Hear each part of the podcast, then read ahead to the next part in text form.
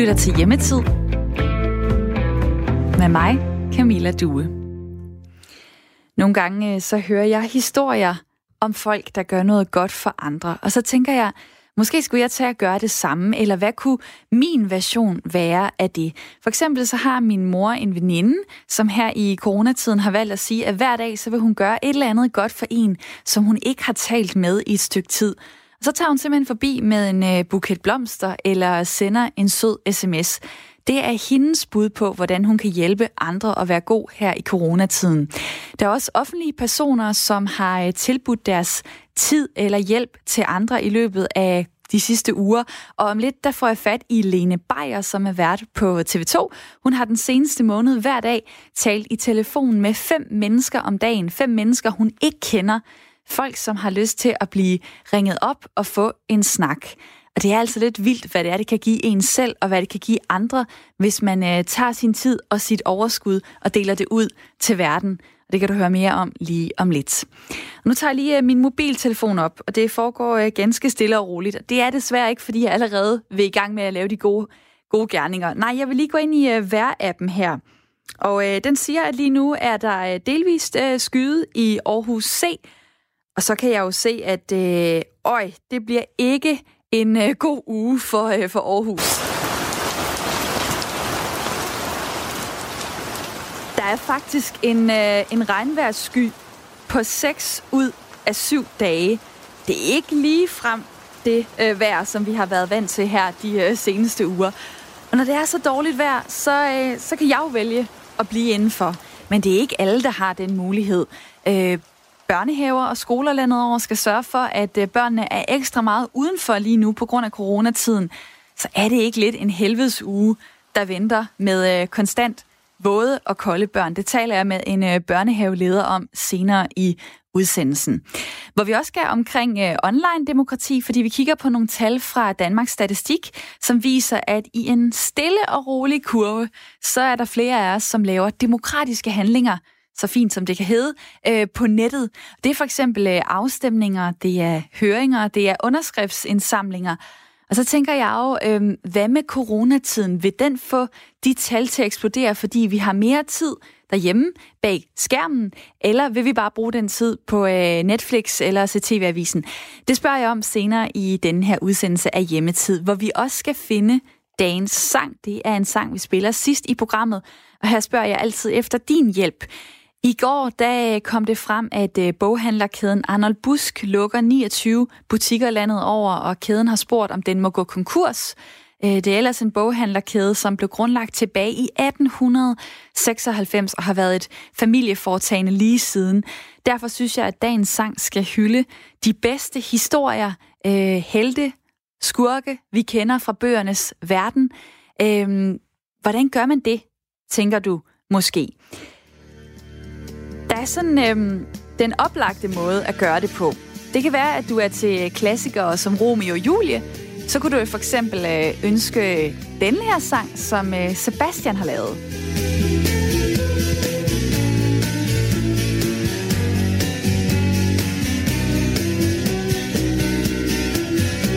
Der er noget ved denne scene, et uh, ret godt bud, jeg selv er kommet med der på uh, dagens sang. Det kan også være, at du er vild med uh, Harry Potter og magi, og så kan det være, at du ønsker Queen med nummeret A Kind of Magic. Det er ligesom i bøgernes verden. Det er kun fantasien, der sætter grænser for dit bud til dagens sang. Du kan sende mig en sms lige nu på 1424. Skriv R4, lav et mellemrum og kom så med dit bud. Jeg vil altså gerne høre fra dig, hvilken bog er din ultimative favoritbog, og kan vi spille en sang til ære for lige præcis den historie måske for en specifik karakter i din favoritbog. Tænk kreativt og tag din mobil og send mig en sms. Nummeret er altså 1424. Skriv R4. Lav et mellemrum og skriv så din besked, og så havner den her hos mig i studiet. Og velkommen til Hjemmetid i dag.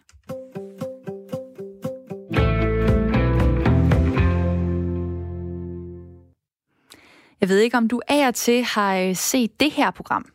Jeg kan så fortælle dig, at jeg er rimelig sikker på, at de synes, du er sød. Og de er her, fordi de synes, du er sød. Ja. Men jeg synes ikke det samme. Og jeg synes, at jeg blev... Måske føler jeg mig ført lidt bakke lys. Tror du ikke nogen gange også, at man bare gerne vil vise sig fra sin bedste Her side? der hører du uh, Lene Beyer, som uh, plejer at uh, lede landmændene i en retning mod kærlighed. Den seneste måned, der har helt almindelige mennesker så også kunne øh, snakke med tv-verden i telefonen. Hun har nemlig fundet sin måde at bidrage på her under coronakrisen. Og det er ved at tage en øh, snak med danskere, der kunne tænke sig at have en lige at vende hverdagen med, og det mærkelige liv, som vi alle sammen lever lige nu. Så øh, for lidt over en måneds tid siden, der lagde Lene Beyer et tilbud op på sin Instagram-profil, om at det var muligt at få en øh, telefonsnak med hende. Og det var der rigtig mange, der gerne ville. Lene, velkommen til programmet. Tak skal du have. Godmorgen eller god formiddag hedder det. Godmorgen og god formiddag. Og derfor så vælger du også at fortsætte med det her tilbud, både i maj og juni måned. Øh, du hedder Lene Beyer, du er vært på øh, TV2's program Landmand søger kærlighed. Og du har altså en hel måned snakket med fem personer hver dag, som du ikke kendte i forvejen. Hvordan har det været? Jamen altså, øh, helt overordnet har det været helt vildt spændende og helt vildt givende og sjovt og alt muligt. Men, øh, men, men, men da, jeg skulle, da jeg startede på det for en måned siden, der var jeg da også lidt nervøs på, om vi havde noget til fælles at kunne tale om. Og øh, det der med at skulle ringe til folk, som man slet ikke kender, kan jo godt være virkelig lidt skræmmende. Men det har det faktisk ikke været overhovedet. Hvordan er det egentlig foregået? Altså, øh, hvordan er folk kommet i kontakt med dig, og så har du ringet til dem, og kan du lige fortælle om det forløb? Jamen, det kan jeg sagtens. Altså, jeg besluttede mig for for en måned siden, at jeg måtte bidrage med et eller andet i den her coronatid, og kunne ikke rigtig finde ud af, hvad det skulle være. Øhm, så gik jeg og funderede lidt over det, og kunne, ja, jeg kunne mærke for mig selv, at, at det rigtige ville være for mig at, at ringe nogle folk op og, og have noget telefonkaffe, fordi jeg kan godt lide at tale med mennesker, og jeg er rigtig god til at drikke kaffe. Så den kombination ville være det, jeg ligesom kunne tilbyde. Så slog jeg det her opslag op på Instagram, som du sagde lige før, og blev så kontaktet af en masse mennesker. Jeg vidste jo ikke på daværende tidspunkt, om der ville være et behov. Men det var der. Øh, og de 140 første øh, skrev jeg så ned på en liste, og begyndte så at ringe til dem fra en, fra en ende af. Men altså, der var jo en del flere end 140, der, der skrev til mig, og, og, og jeg havde det rigtig, rigtig svært med at, at sige til dem, at jeg simpelthen ikke kunne skrive flere på listen lige nu, fordi jeg ikke vidste, hvornår vi skulle i gang med at arbejde igen, og jeg ville også gerne have god tid til at tale med dem, jeg skulle tale med. Øhm, så derfor så ville jeg lige se tiden an og se, hvordan det hele ville gå. Og da vi så kom øh, en måned længere frem, som var i fredags, så var jeg færdig med min liste, og var øh, altså helt overbevist om, at jeg gerne ville fortsætte. Men, men vi starter jo med at optage landmandsøg kærlighed i næste uge. Så der har jeg jo knap så meget tid, som jeg har haft her i, i den forgangne måned. Så, så nu ringer jeg bare til en om dagen, og har allerede 60 nye på min nye liste, som, øh, som jeg har lovet at ringe til. Og altså, hvis vi lige øh, spoler tiden tilbage, da du skal sådan til at ringe til de første, og det er fem personer ja. hver dag. Det kan godt ja. være, at du er vært, og du arbejder med at, at kommunikere og snakke med folk og være på osv., men kunne du mærke lidt nervøsitet også, altså i forhold til, hvem er det, jeg får fat i? Ja, altså det kunne jeg, og især fordi, at jeg havde jo skrevet i mit opslag, at jeg hverken er psykolog eller læge. Men, men, men, men man ved jo ikke, hvem man ringer til, og jeg var bange for, at folk ligesom død, gerne ville have, at jeg skulle hjælpe dem med et eller andet. Altså øh, spørge til nogle mere sådan, specifikke og faglige spørgsmål, men sådan har det slet ikke været. Det har bare været hyggelige snakke om løst og fast, og folk har kunne vende de ting, de har haft behov for at vende. Nogle har selvfølgelig haft behov for at vende nogle lidt, lidt tungere ting. Andre har haft behov for bare at grine. Nogle har haft behov for bare, bare at tale om, hvad der sker i hverdagen. Så det har været, det har været meget forskelligt. Men, men, men alt det, som jeg havde øh, gået og spekuleret over, det blev fuldstændig øh, gjort til skamme, fordi det var, det var, det, det, det, altså det, det blev ikke relevant. Du, du har talt med 140 mennesker, siger du så her i løbet af den, af den sidste måned. Det er folk i, ja. uh, i flere aldersgrupper. Er der nogen snakke, der nu her uh, er mere tydelige for dig? Jamen, det er der da helt sikkert, men jeg vil jo helst ikke sige, hvad jeg har talt med folk om, fordi det har jeg jo lovet. Øh, men jeg har talt med nogen på 13, og den ældste, jeg har talt med, er 90, og altså alt der er inde imellem. Og jeg har talt med folk fra hele Danmark, og også danskere, som, som bor i udlandet.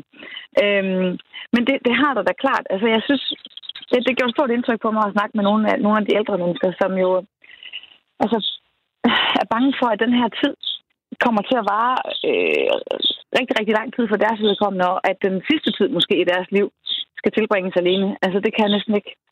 Det synes jeg simpelthen, der er så hårdt at tænke på. Øhm, hvad siger så du så? Også... Hvad, hvad har du så sagt til dem, hvis det er sådan noget, de har, øh, har delt med dig? Jamen, jeg kan jo ikke sige så meget. Jeg kan jo høre, hvad, hvad, de, hvad de gerne vil, når de kommer ud. Og, øh, altså, jeg, jeg talte med for eksempel en kvinde, som, som havde aflyst sin 90-års fødselsdag, Øh, og hun var så ked af det, fordi hun var bange for, at hun ikke kunne nå at holde sin 91-års fødselsdag. Øh, og så snakkede vi jo lidt om, hvad skulle det være for en slags fødselsdag, du skulle holde, hvis nu man ikke måtte være så mange. Og du ved, sådan, prøv, prøv måske at drømme lidt om fremtiden, men, men uden, fordi jeg, kan jo ikke, jeg ved jo ingenting om, hvornår, hvornår tingene åbner op igen. Øh, og så snakkede vi lidt om hendes liv og hendes mand, som hun savnede, og hvad hun brugte sit liv på, og hvad var det vigtigste, og om der var nogle ting, jeg kunne lære af hendes liv. Og så hun fortalte mig en god råd til, hvad jeg sådan skulle huske, og det var sådan nogle ting. Har du, har du også selv øh, delt noget personligt, eller har det på en eller anden måde mere lignet lidt et interview, hvor du har været den, der har stillet spørgsmålene? Eller har det været en ligeværdig øh, snak mellem to mennesker, der ikke kender hinanden?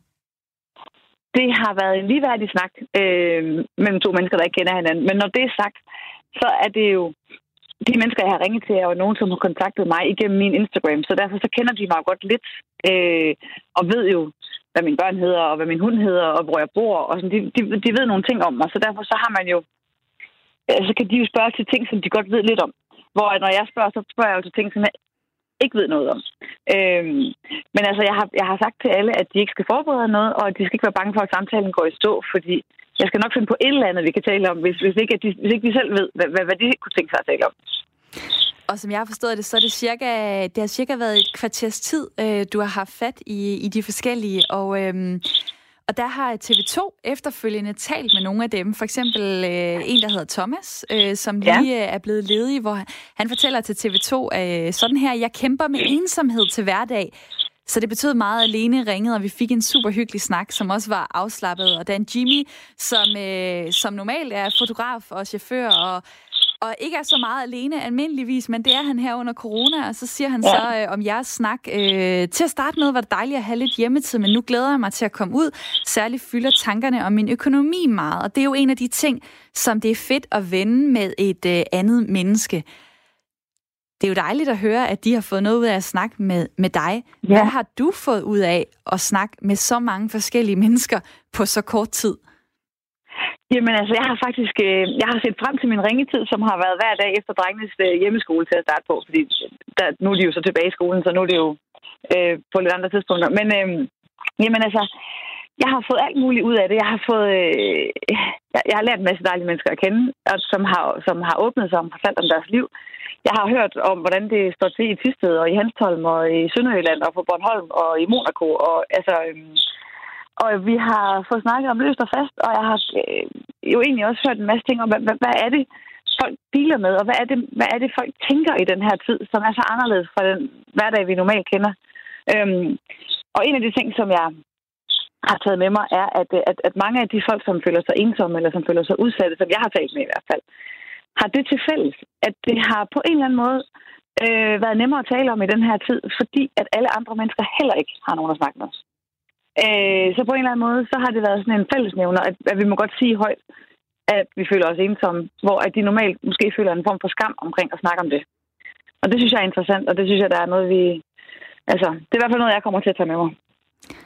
Man kunne helt sikkert øh, lave et øh, program. Nu ved jeg ikke, om det fungerer så godt på tv, men i radioen, hvor man simpelthen øh, tog dit koncept og bare lavede det til radio, og, og, og måske kunne, øh, kunne putte nogle rigtig dejlige snakke, ærlige snakke øh, mellem to mennesker øh, ud, så andre kan få den, øh, kan man sige, opvågning til nogle af de ting, for eksempel, at, øh, at ja, det er dejligt, vi kan snakke om ensomhed. Det skal vi også kunne, selvom at det ikke er, er coronatid. Øh, nu ja, fortsætter du så med og, og snak. Øh, du, du har øh, 60 mennesker, der, der venter på i løbet af den her, øh, de næste måneder på et opkald, og der er udsolgt, så at sige, så, så man, kan ikke, ja. man kan simpelthen ikke øh, få lov til at, at få en snak med dig, for det er så populært. Lige her til sidst, hvis man er, hvis man er blevet inspireret derude, øh, det bliver jeg da, når, når du fortæller om det, du har lavet. Hvad tænker du, kunne man gøre noget lignende, selvom man ikke er kendt? Og, og hvad nu, hvis man tænker, ej, jeg er så generet, jeg kan ikke holde en samtale kørende? Jamen, jeg tror, at man bare skal kaste sig ud i det, hvis det er noget, man har lyst til. Øhm, og jeg vil gerne, øh, hvis, man, hvis man laver en story på sin Instagram og, og tagger mig, så skal jeg nok hjælpe med at dele den. Og jeg, fordi jeg tror tit, at det handler om, at, at, at folk skal ligesom putte et ansigt på. Sådan så, at, øh, at den, der sidder måske og føler sig ensom, skal kunne se, hvem, hvem, er det, jeg, hvem er det, jeg bliver ringet op af? Hvem er det andet menneske? Øhm, ja, og så, så tror jeg bare, jeg tror bare, det er at gøre det, fordi det er, det, det er så virkelig givende. Øhm, og virkelig dejligt at snakke med en masse forskellige mennesker. Og det er jo også det, jeg elsker ved det her job. Så øh, selvom at øh, det ikke er et gavmildt tilbud, jeg laver, men et job, jeg udfører, så kan jeg godt forstå, at øh, du også har synes det har været øh, en rigtig øh, god periode. Lene Beyer, tak fordi, at øh, du vil øh, dele din idé her. Jamen, velbekomme, velbekomme, og have en god dag. I lige måde. Vært på øh, TV2's program Landmand søger kærlighed. Ifølge ældresagen, så er der mindst 50.000 ældre over 65 år, som føler, at de er ensomme, øh, og øh, måske endnu flere her under corona. Så hvis du har lyst til at gøre en forskel, så kunne du også gå gennem nogle af de øh, organiserede steder, for eksempel Røde Kors, eller gennem hjemmesiden pensionistvenner.dk.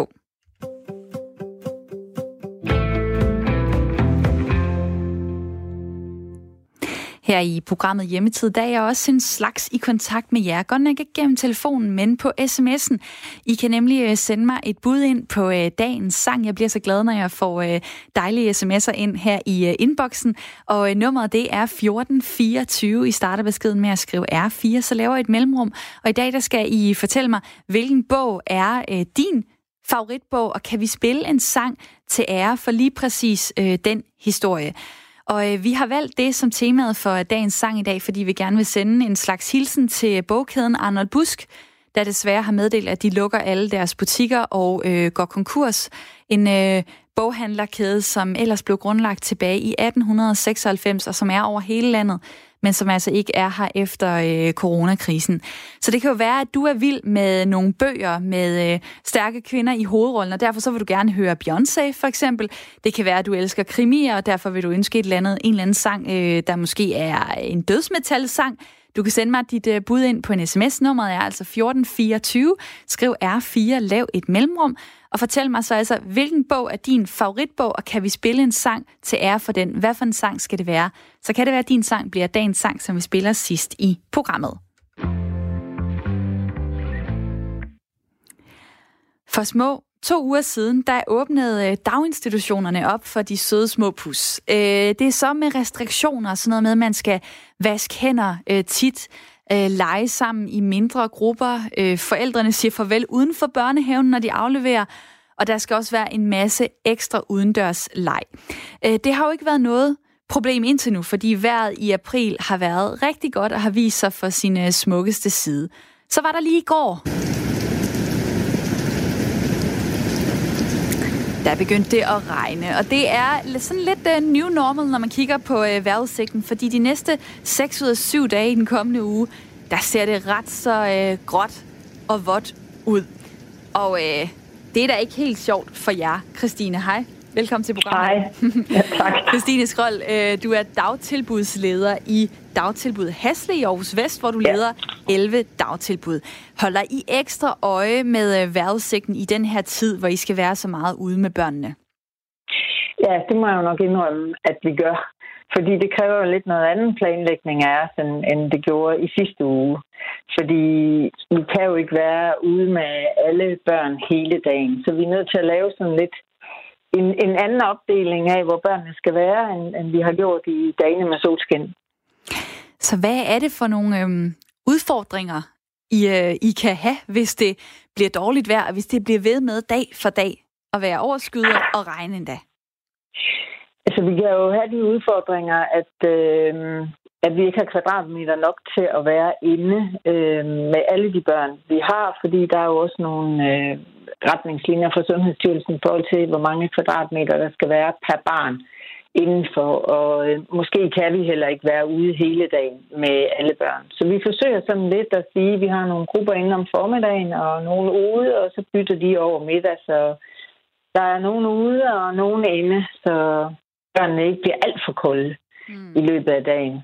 Men de har godt med varmt tøj med og regntøj på, og ja, så går det jo.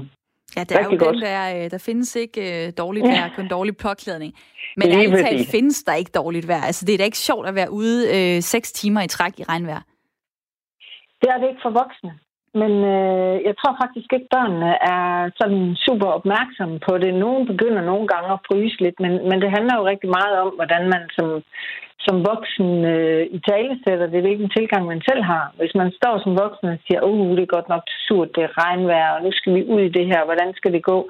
Så smitter det også af på børnene, men hvis man siger, prøv at høre, vi skal simpelthen ud i skoven og se, om vi kan finde nogle regnorm i dag, eller hvad sker der med bladene, når det bliver regn, eller med græsset, så, så er det en anden tilgang, og så er børnene jo med på det. Vi leger og, og, og synes, det er spændende. Så, øh, så hvis de er godt klædt på, så øh, har de også en rigtig god dag ude. Og hvis øh, pædagogerne har det rigtige mindset med, kan jeg så forstå. Det var ja. et øh, godt tip lige til mig også. øhm, hvordan, hvordan vil du sige, I sådan angriber sådan en regnværsdag, hvis I kan se, at øh, det kommer til at regne, og I ved, I skal være udenfor, og I vil gerne lave nogle aktiviteter. Hvad kunne det så være for nogen? Jamen, øh, i går der havde vi nogen, der tog ned på øh, Vestereng og slog telt op og øh, lå i telt dernede og hørte regnen øh, drøb ned på, på teltduen. Øh, det kan være at, at gå ud øh, med spanden og skovle og grave eller øse vand op i spanden. Altså børn er jo vilde med vand. Det er jo næsten noget af det bedste, de kan komme i nærheden af. Så øh, bare det at hoppe i vandkytter, øh, finde ud af, det kan man også gøre, når det er godt vejr, men vende sten og, og øh, store grene og se, hvad er der er små, sjove ting og dyr nedenunder dem. Så der er, altså, rigtig mange gode ting at lave, også når det regner. Jeg kan godt høre, at det her interview det går fra, at jeg synes, det er helt vildt surt, det regner, til at det faktisk er helt vildt fedt for børn, når det regner. Så det kan være, er også fedt nogle, for børn, når det regner. nogle rigtig gode øh, øh, dage her den kommende uge. Men altså ja, det her det med, at, at I skal være udenfor, og det har I ja. været i gang med i, øh, i cirka to uger. Øhm, ja. hvordan, hvordan er det egentlig gået med de her nye retningslinjer? Jamen, det er gået øh, i hvert fald her øh, i dagtilbuddet, der er det gået rigtig godt, fordi øh, de pædagogiske ledere har jo været rigtig godt forberedt, så alle børn er delt op i nogle faste grupper sammen med en, en fast voksen, og øh, altså, sorry to say, de børn øh, nyder jo også, at, at normeringen er så god. Det er jo en anden normering, den vi er, er vant til, så der kan virkelig ske noget rigtig godt øh, pædagogisk arbejde i de små grupper. Så, så på den måde har det været super godt. Det har været lige sådan, vi har skulle starte op med det der med lige at lære alle retningslinjer at kende og huske og spritte og vaske hænder og sådan nogle ting. Så, så det, det har vi lige skulle i gang med, men, men øh, alt er gået godt, og så kan man så sige, selvom jeg taler regnvejret op, så har det også været en hjælp for os, at det faktisk har været godt vejr i starten, da vi ligesom lige skulle ind i det hele, ikke? Jamen, det var da godt at høre, ja. at uh, det trods alt, I trods alt også nyder, når det er, når det er godt vejr. Det kan du tro. Der er bare nogle andre udfordringer, fordi der er jo nogle uh, solregler, vi skal overholde i forhold til, at børnene de skal, de skal være i skygge mellem 12 og, og 3, og det kan godt være lidt en udfordring også. Men det, det finder vi også ud af. Det interview kan vi så lave, når, når det bliver ja. rigtig godt vejr igen. Ja. Øh, jamen, altså alt det her med at skulle, skulle vaske hænder og spritte af, og I skal vaske legetøjet af og alt det der. Er det en udfordring for jer lige nu, eller hvad vil du sige, hvad er sådan det sværeste i en unormal tid, i en coronatid? Altså, nu er det jo faktisk sådan med pædagoger, at de er rigtig, rigtig gode til at... Øh, omstille sig og udnytte, altså få det gode ud af tingene. Og jeg tænker, det der med at vaske legetøj på i dag, det bliver jo hurtigt en, en rutine, og det har vi ligesom også sat nogle strukturer op for. Så jeg ved egentlig ikke, øh, altså det, det, der nok udfordrer os mest, det er jo det der med at, at, at have voksne nok til at, øh, at være i de her små grupper hele dagen. Fordi der er jo ligesom ingen, der er ansat i en, en mødetid, der hedder 36 til 17, hvor vi har åbent. Vel? Mm. Så øhm, vi, vi, det, det er nok den største udfordring at få, øh, få det til at hænge sammen med, med kendte voksne i grupperne hele dagen. Men ellers så synes jeg faktisk ikke, at vi, vi har de store udfordringer. Det er da rigtig dejligt at høre. Mm. Hvad, tager, hvad tænker du, I kan tage med videre øh, fra den her tid? Altså, der er jo flere ting. Altså, jeg håber, at altså, at, at vi bliver ved med at, at have fokus på, øh, på hygiejne. Måske ikke sådan, øh, hvad skal, altså, nu er retningslinjerne jo også blevet op, så vi ikke skal vaske hænder hver anden time. Men det der med rent faktisk at have lidt mere fokus på hygiejne, det kunne jo være, at det kunne være med til at, at mindske sådan den gængse sygdom. Men også, øh, altså i det her dagtilbud, der er vi vant til at arbejde i, i mindre grupper. Men det der med at have fokus på at arbejde i de mindre grupper og, øh, Ja, jeg, jeg har nær sagt været mere ude, men, men vi er rigtig meget ude i, forvejen. Så ja, det, den, øh, den gode pædagogik øh, tager vi med videre. Øh, Ikke at den ikke har været der, for det har den. og så hygiejnen, øh, fokus på det. Det var da dejligt, du ville fortælle om det, Christine Skrøn. ja, tak det var så lidt. Ja, selv tak. Dagtilbudsleder i dagtilbud Hasle i Aarhus Vest, øh, hvor Christine altså leder 11 dagtilbud. Og sådan fik jeg også lært, at både øh, solskin og regnvejr kan noget forskelligt, og øh, særligt øh, for børn også kan give forskellige udfordringer. Det er dejligt at øh, tale med nogen, der arbejder ude i virkeligheden, skulle jeg til at sige, så, øh, så at det bliver tydeligt for mig, at det simpelthen også er okay, at det regner. Og det kommer det måske også til jo de næste mange dage. Jeg er sikker på, at øh, vores nyhedsvært Sine også har en øh, vejrudsigt med til jer, men nu skal vi først lige have de andre nyheder. Her er nyhederne på Radio 4. Luftfartsselskabet SAS vil fyre op mod 5.000 medarbejdere i fuldtidsstillinger. Det svarer til lidt under halvdelen af den samlede stab, det oplyser SAS i en pressemeddelelse. Ud af de 5.000 fuldtidsstillinger, der ventes ca. 1.700 at blive fundet i Danmark. Resten af stillingerne bliver fundet i Norge og Sverige. Nedskæringerne er en konsekvens af coronakrisen, der har gjort et stort indhug i SAS' økonomi. Covid-19 har tvunget SAS til at se ind i en ny og hidtil uset virkelighed, der ikke kun vil vare de kommende måneder, men kommende år. Vi er nødt til at tilpasse vores omkostninger til de nuværende omstændigheder. Derfor er vi beklageligvis tvunget til at tilpasse vores arbejdsstyrke til den lavere efterspørgsel på rejser, siger SAS' administrerende direktør Richard Gustafsson i meddelelsen til fondsbørsen. Ved udgangen af januar havde SAS lidt over 10.000 ansatte samlet set. Det fremgår af det senest offentliggjorte regnskab. Aarhus Regnskab, undskyld. I den kommende proces med fyringerne er de op mod 5.000 ansatte, der vil SAS samarbejde med blandt andet fagforeningsrepræsentanter for at prøve at finde løsninger, som vil påvirke så få mennesker som muligt. I SAS ejerkreds sidder blandt andet den danske stat. Sammen med Sverige ejer Danmark 29 procent af aktierne i SAS. Otte personer på Færøerne, der ellers var kommet sig over deres covid-19-infektion, er igen blevet testet positive. Det fortæller Lars Fodgård Møller, der er landslæge på Færøerne i P1 Morgen. Man vurderer dog ikke, at de er blevet smittet igen. Vi tror bare, at de ikke er blevet raske, men har haft virus eller død virus i kroppen, som så har slået ud på de her tests, fortæller Lars Fodgård Møller. I alt så er 187 personer på Færøerne blevet testet positive. Den politiske krise i Brasilien tager en ny drejning, efter at en højeste retsdommer har bedt om at få undersøgt, om præsident Jair Bolsonaro har forsøgt at blande sig i politiets arbejde. Det er en anklage, som er blevet rejst af den afgåede justitsminister Sergio Moro, skriver nyhedsbureauet AFP. Dermed sættes der gang i et forløb, som i værste fald kan ende med en rigsretssag mod Bolsonaro. New Yorks guvernør Andrew Cuomo vil forlænge ordren til borgerne om at blive hjemme mange steder i den amerikanske delstat. Det siger han på sin daglige pressebriefing. De tiltag, der er blevet indført for at dæmpe coronaepidemiens udbredelse, kan blive lempet i visse områder af delstaten. Det gælder de regioner, der har tilstrækkeligt med kapacitet på hospitalerne og opfylder andre kriterier, siger guvernøren. Ligesom coronavirus primært forårsager alvorlig sygdom hos ældre og personer med kronisk sygdom, så rammer den krise, som pandemien har medført, også skævt på arbejdsmarkedet. Nye tal fra Styrelsen for Arbejdsmarked og Rekruttering under Beskæftigelsesministeriet viser, at det primært er faglærte, ufaglærte, kortuddannede, indvandrere og deres efterkommere, der har mistet jobbet, og især den sidste gruppe er hårdt ramt, det skriver fagbladet 3F. Indvandrere og efterkommere af indvandrere udgør 13,3 procent af arbejdsstyrken herhjemme, men de udgør 22,9 procent af de nye ledige, som i perioden fra den 9. marts til den 19. april har tilmeldt sig Jobnet. Det svarer til ca. 19.550 af de i alt 85.440 nye ledige.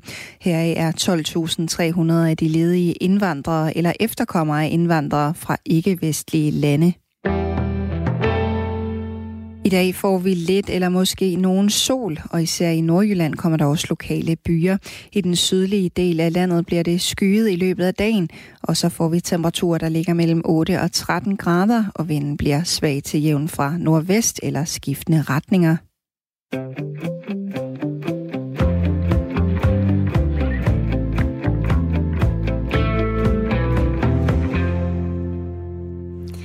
Velkommen tilbage til Hjemmetid. I dag er det øh, mig, der er din vært. Jeg hedder Camilla Due. Er du en af dem, som øh, kan finde på at klikke ja eller nej i nogle afstemninger på nettet? Eller har du måske nogensinde deltaget i en underskriftsindsamling? Så har du faktisk øh, været med i demokratiet online. Det lyder meget stort, men det er jo egentlig meget småt at lave en øh, demokratisk handling, og det kan godt være, at du ikke tænker så meget over det, men der er flere af os, der gør det. Det viser nogle tal, som jeg kigger på lige om lidt. Vi er altså mere online demokratiske, men hvad så med coronatiden? Kan den sætte noget ekstra skub i det, fordi vi øh, har mere tid derhjemme foran computeren. Det taler jeg med en forsker om lige om lidt. Vi leder også stadigvæk efter øh, dagens sang, og jeg har spurgt jer derude, hvilken bog er din ultimative favoritbog? Og kan vi spille en sang til ære for lige præcis den historie? Og der kommer lidt øh, forskellige bud, men jeg vil gerne have endnu flere ind. Det kan være, at øh, du lige sidder og tænker, hmm, hvad var det nu for en bog? Ja, jeg kunne rigtig godt lide den der bog. Godt, og hvilken sang kunne jeg så koble til den bog? Så må du meget gerne sende mig en øh, uh, sms. Nummeret er 1424. Skriv R4, lav et mellemrum og fortæl mig så altså, hvilken bog er din ultimative favoritbog, og kan vi spille en sang til ære for lige præcis den historie, der bliver fortalt i uh, bogen.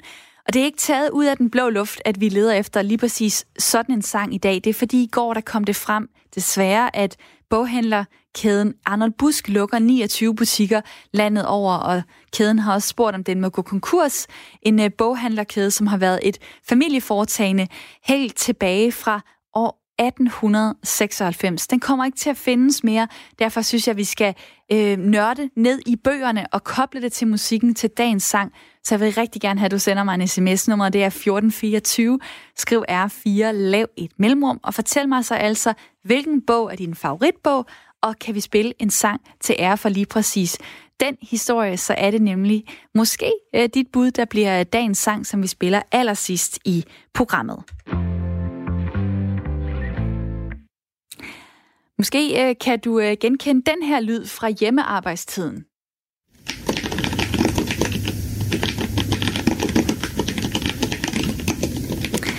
At der bliver øh, hakket godt og, gennem, øh, godt, godt og grundigt igennem på, øh, på tastaturet.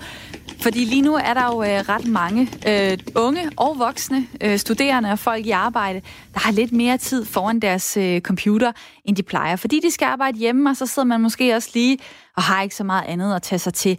Så det oplagte kunne være at arbejde, det kunne være at se en serie, måske øh, deltage i noget fælles sang, eller hvad med en online debat eller en underskriftsindsamling?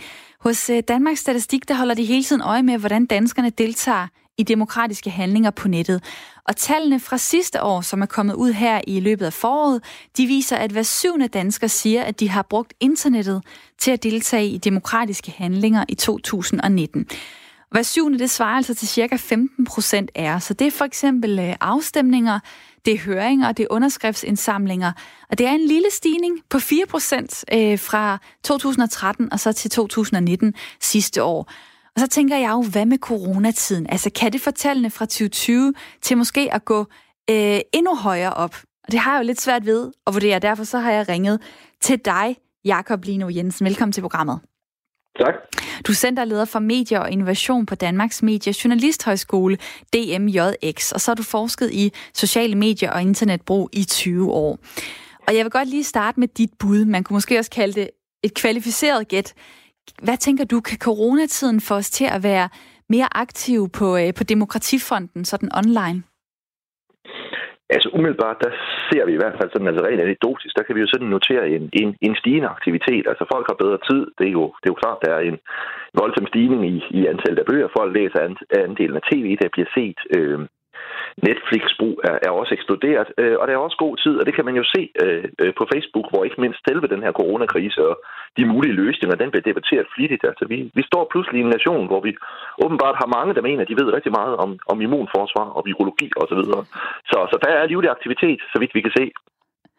Folk, der, der tror, at de er, er klogere end øh, Statens Serum Institut, eller hvad? Altså, det, det du siger, det er, at man kan, man kan se det i forhold til øh, folks lyst til at deltage i, i debatter, eller hvad? Ja, altså nu skal vi også være ordentlige, fordi det er jo noget, der optager os alle sammen. Det er jo et voldsomt indkrig. Det er jo det værste og mest epokegørende, øh, vi har oplevet i, i vores levetid, og der er jo ikke så mange tilbage efterhånden, der har oplevet 2. verdenskrig, så det er jo noget, der, der nok kommer til at definere et par generationer. Ikke? Det er voldsomt, det her, øh, og det har folk lyst til at diskutere. Øh, når man går rundt omkring, når man løber øh, rundt omkring på gaden, øh, så kan man også høre det blive diskuteret. Øh, det er noget, der optager folk, og derfor bliver det selvfølgelig også diskuteret på nettet, øh, både sådan øh, øh, på mere seriøs og måske også på lidt mere useriøs vis. Og Danmarks Statistik, de følger jo med i, øh, hvordan det står til med online demokrati. Inden vi lige kigger på, øh, på tallene, som er kommet ud her i, øh, i foråret, kan du så sætte nogle ord på, hvad er online demokrati for noget? Jamen, det er jo en, det er jo en, en voldsom diskussion, fordi det har vi jo diskuteret øh, i mange år. Ikke? Jeg har selv kigget på, på det online demokrati i 20 år, og hvor meget skal der til? Hvis man spørger en, en traditionel øh, statskundskaber, en politolog, så vil vedkommende jo sige, at, at fokusere på den formelle politiske deltagelse, det er sådan noget med, som du nævner, underskriftindsamling og melde sig ind i et politisk parti. Øh, hvorimod øh, at, at andre vil sige, jamen det at købe økologisk, eller det at, øh, at tale over hækken med sin nabo om coronakrisen, jamen det også politisk deltagelse. Og derfor så kan man sige, at det her tal, lidt eller meget, jamen det kommer jo fuldstændig an på, hvordan man, man definerer demokrati. Og vi har jo undersøgt de seneste fire folketingsvalg har en, en meget bred definition, og hvis man har en meget bred definition, jamen så er der en meget stor demokratisk aktivitet og meget stor demokratisk deltagelse i Danmark. Og hvis man definerer det snævert, øh, øh, for eksempel i forhold til partimedlemskab, jamen så er det 3 procent af befolkningen, der deltager. Men, men det synes jeg også er for snævert, fordi demokrati og politik er jo rigtig mange ting. Øh, og, og jeg synes, det bliver særligt interessant der, hvor det øh, er noget, der foregår som en helt naturlig del af, af hverdagen. Mm. Og det er, jo, det er jo det, det kan på, på nettet, tænker jeg. Altså, det kan jo virke sådan øh, måske lidt mere øh, højpandet, hvis man skal ud øh, i et forsamlingshus og, øh, og sidde og deltage i en eller anden øh, debat. Men det der med at sidde derhjemme og ligesom øh, være med, altså give sin holdning til kende, øh, være med i nogle øh, snakke, måske nogle øh, online, på nogle online fora eller sådan noget, er det ikke, øh, er det ikke egentlig rigtig fint, at, at vi har den mulighed, for at kunne, uh, kunne fagne endnu flere, der så kan være en del af demokratiet?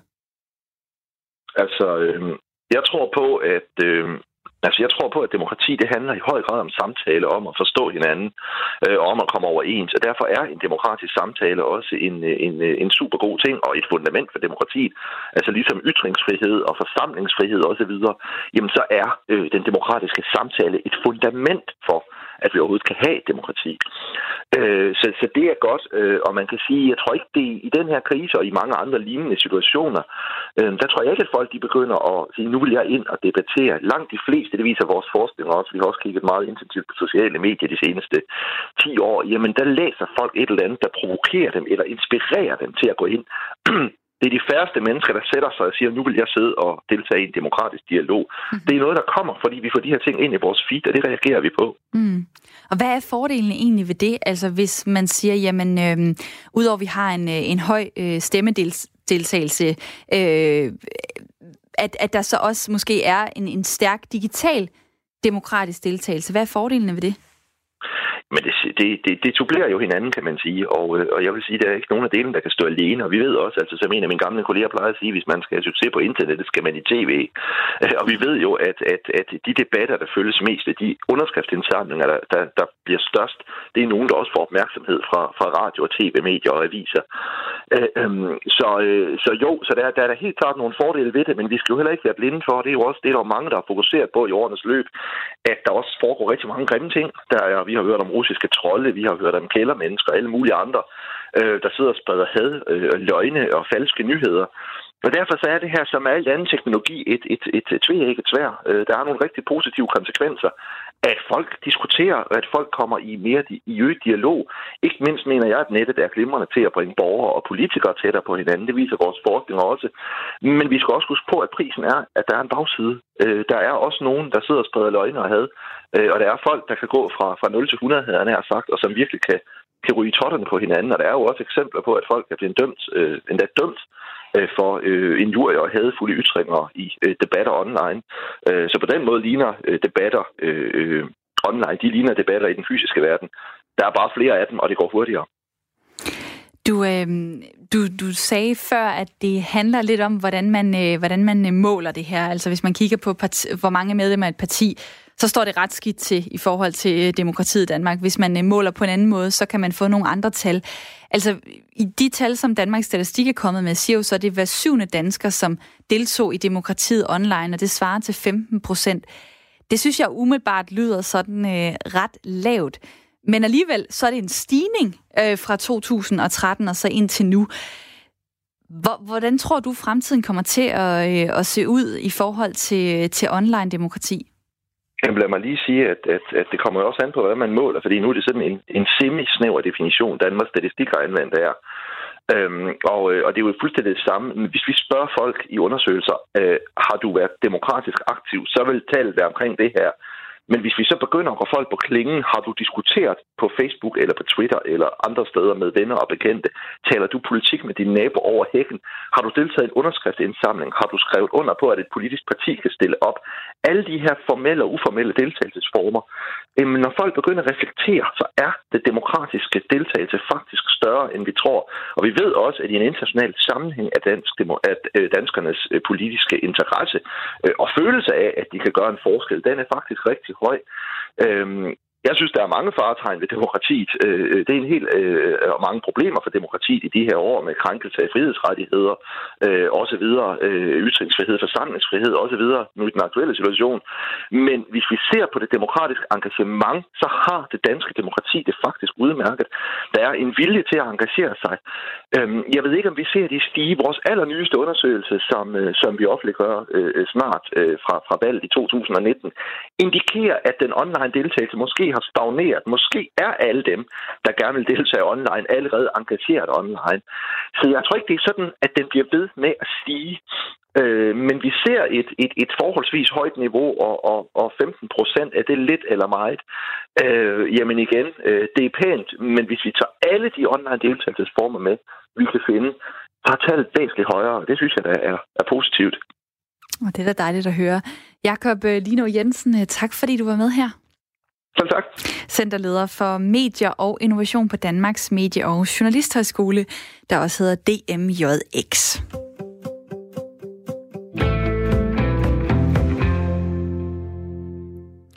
Der er cirka 10 minutter til, at øh, vi går og øh, spiller dagens sang. En sang, som er foreslået af jer.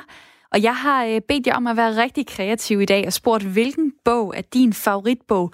Og kan vi så koble en sang til det? Kan vi spille en sang til ære for den historie, der bliver fortalt i din favoritbog?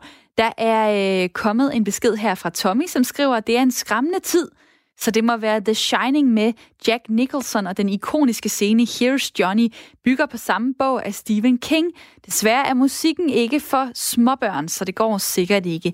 Jamen Tommy, det kan da godt være, at det bliver øh, dit bud, der bliver øh, dagens sang. Alle jer andre har også mulighed for at øh, sende jeres bud ind. Nummeret er 1424. Skriv R4 i starten af beskeden, lav et mellemrum og fortæl mig så, hvilken bog er din ultimative favoritbog, og kan vi spille en sang? Hvad for en sang skal det være øh, til ære for lige præcis den historie? Vi kårer dagens sang her øh, om ikke alt for længe, klokken lidt i 10. Og jeg ved jo godt, at det ikke er blevet øh, efterår med trylleslag, og det kan jeg også se, når jeg kigger ud af, vinduet. Det er, det er sådan delvist øh, skyde. Vi har snakket lidt om vejret i den her udsendelse, fordi at den kommende uge, der bliver det bare øh, gråt, og det bliver vådt. Og øh, i går, der, der regnede det jo også. Der sad jeg i min øh, sofa, drak en dejlig kop te under et øh, tæppe, mens det regnede, og derfor så tænker jeg, at det er heller ikke for sent at få inspiration til en varm drik, man kan hygge sig med i løbet af ugen. Derfor så har jeg ringet til dig, Frederikke. Velkommen til programmet. Tusind tak. Frederikke Værens, du er øh, madblogger, du har en hjemmeside, du har en Instagram-profil, hvor der er mere end 250.000, der følger med i de forskellige øh, madting, du lægger ud. Og i stedet for, at jeg sidder med en kop te øh, med, med et kedeligt tebrev, hvad kan du så anbefale mig at lave? Altså, så kan jeg helt klart anbefale dig en kop varm chokolade med flødeskum på, giftet op med lidt øh, nogle varme krydderier i form af kanel og appelsin. Ej, det er rigtig lækkert. lækkert. Og det er jo det, jeg skal ja. til at, øh, at lave nu. Og sidste gang, jeg ja. fik kakao, så er det faktisk ude fra vores øh, automat her på arbejdspladsen. Og det er sådan noget øh, pulver, øh, pulverfis. og som har rigtig meget sukker og rigtig dårlig mælk mm. i sig. Så jeg glæder mig til en lidt mere øh, luksusudgave. Øh, hvordan, øh, hvordan starter jeg? Du starter med at tage noget sødmælk, bare lige for at gøre det lidt ekstra lækkert. Ja. Øh, og så kommer man ægte chokolade i, i stedet for kakaopulver. Og sødmælk, øhm, hvor meget øh, skal jeg hælde op? Cirka sådan det, der svarer til, hvad der kan være i det krus, du skal bruge. Okay. Ja. Og så også med lidt plads til, øh, til lidt øh, flødeskum, tillader ja. jeg mig at tage. det er en god mængde. Og øh, hvad så? Jeg har jo en mikroovn. Hvor lang tid skal ja. jeg give den, tænker du? Øh, cirka to minutter, vil jeg sige. Og så varmer jeg simpelthen bare mælken, og så skal chokoladen ja. i bagefter? Yes, og så kan du også lige putte øh, appelsinskal og kanelstang i, for at det giver smag til mælken og chokoladen. Ej, hvor lækkert. Og øh, mm. lad mig da begynde at forberede det, mens øh, uh, den her mikroovn, den står altid lige lidt skævt her i studiet, så den giver sådan en øh, lidt øh, mærkelig, bekymrende lyd en gang imellem, hvor jeg tænker, om koppen den er ved at vælte. Men det er den ikke endnu i hvert fald. Jeg har noget øh, mørk chokolade her. Skal jeg gøre ja. noget særligt med det? Altså, du kan måske lige hakke det lidt ud, eller brække det ud i nogle stykker, så er det lidt nemmere at få det opløst i mælken. Og til sådan en enkelt kop, hvor meget vil du sige, at, at jeg skal bruge? Altså... Cirka 40-50 gram, alt efter hvor stærk man ønsker, at okay. chokoladesmagen skal være. Okay, ja, men det er da ret så meget øh, lige til. Øh, fungerer det både med mørkt og, øh, og lys chokolade? Ja, man kan faktisk også godt bruge hvid chokolade, øh, men så bliver den lidt sødere i det. Det kommer an på, hvad man, hvad man er til. Man kan også bruge mælkechokolade. Ej, hvor lækkert. Øh, hvordan har du det egentlig selv med, med de her varme drikke? Altså, det er jo, jeg bliver jo helt rundt forvirret, når jeg den ene dag tænker, at øh, nu er det tid til øh, frisk rabarbersaft med noget dansk vand, mm. og nu er det nærmere sådan te og en god kaffe, og så nu kakao, jeg, jeg tænker på. Altså, er du, kan du stadig finde på at sidde og drikke noget varmt her i midt i april? Ja, det kan eller sidst slut april? Altså, jeg drak faktisk varm chokolade forleden dag, så det kan man altså sagtens. Godt. og så lige pifte det op med lidt andre smagsgiver. Øhm, ja, fordi ja. altså chokoladen her, øh, det går... Jeg tjekker lige mælken, om den er. Den er ikke kogt over endnu. Så jeg har chokoladen klar, og hvad gør jeg så? Jeg mm. har en appelsin her. Ja, så tager du bare sådan et godt stykke af skralden ja. øh, ned i mælken. Okay, så er, skal, jeg, skal jeg rive den, eller hvad? Eller skal jeg ja. skære den, eller hvad, hvad skal jeg? Altså, det kan du, du kan jo også skære den, men i hvert fald rive ja. lidt af skralden af. Ja. Så det kommer ned i mælken og giver god smag.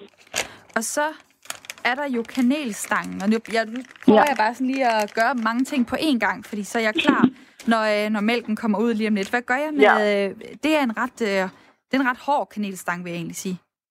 Ja, den er bare med til at give smag. Den skal bare ned i øh, mælken. Rives eller, eller ned i helt? Den skal bare ned i helt. Okay, der bliver grinet af mig ude øh, bag øh, roden, hvor min producer sidder. Og det er åbenbart, fordi jeg har ikke prøvet at lave den her. Hov, nu, øh, nu damper det. To sekunder. Ja. Yes. Jeg kan sige, det er den er gået lidt, mælken er gået lidt ud over sine bredder, hvis man kan sige det sådan. Så den fik oh, nok lige, øh, jeg vil sige, gå med halvandet minut, hvis man har en, øh, en rigtig god øh, mikroovn. Men heldigvis så gør det vel, at mælken her er brandvarm, så nu putter jeg lige chokoladen ned i. Ja. Og hvor lang tid går der, før at den sådan er opløst? Mm, et par sekunder måske. Åh, det er sgu da hurtigt. Ja, men hvis din mælk er meget varm, så kan det være, det går ret hurtigt. Jamen, det er den. Den, er, øh, den, den, den var op at koge, det ved jeg så ikke helt, om den skal. det må den godt. Okay, og den, lige nu er den... Øh, jeg tror lige, jeg putter lidt mere chokolade i, fordi den er sådan, lige nu er den meget lys i farven, og jeg tænker, ja. er, er det godt, eller hvad? Skal den være det? Det er sådan lidt efter smag. Ja. Øh, så hvis du godt kan lide, at der er meget chokolade i, så skal du nok putte lidt mere i. Yes. End det. det har jeg her. Og så river jeg lige lidt øh, appelsinskal. Øh, mm-hmm. hvordan, øh, hvordan har du egentlig fundet frem til den her opskrift? Det er faktisk en, jeg har lavet øh, for i jul, tror jeg det var. Øh, så det er sådan lidt en julevarm chokolade øh, med de her lidt varme krydderier. Og det dufter jo bare så lækkert med, øh, med sådan en mm. appelsinskal her. Og jeg, nu spørger jeg så ikke igen, men øh, en, altså, er det virkelig en helt kanelstang? Øh, altså, bliver det ikke meget stærkt? Ja, altså, måske er det også mere til, hvis man laver mange. Øh, men det er jo bare lige for at give smag. Okay. Altså, bare så det lige får lidt kanelsmag. Den, øh, den kommer ned i, og kan lige stå og trække, og så skal der jo selvfølgelig noget, øh, noget flødeskum på. Jeg skal Ja. egentlig lige høre, øh, mens jeg lige begynder at piske det, øh, det der med, at det er sødmælk, altså det bliver ikke sødt, for sødt med sødt på, altså. Nej, det er bare, den er bare lidt federe. Øh, der gør det lige lidt ekstra lækkert. Øh, I stedet for bare almindelig minimælk eller lidt mælk.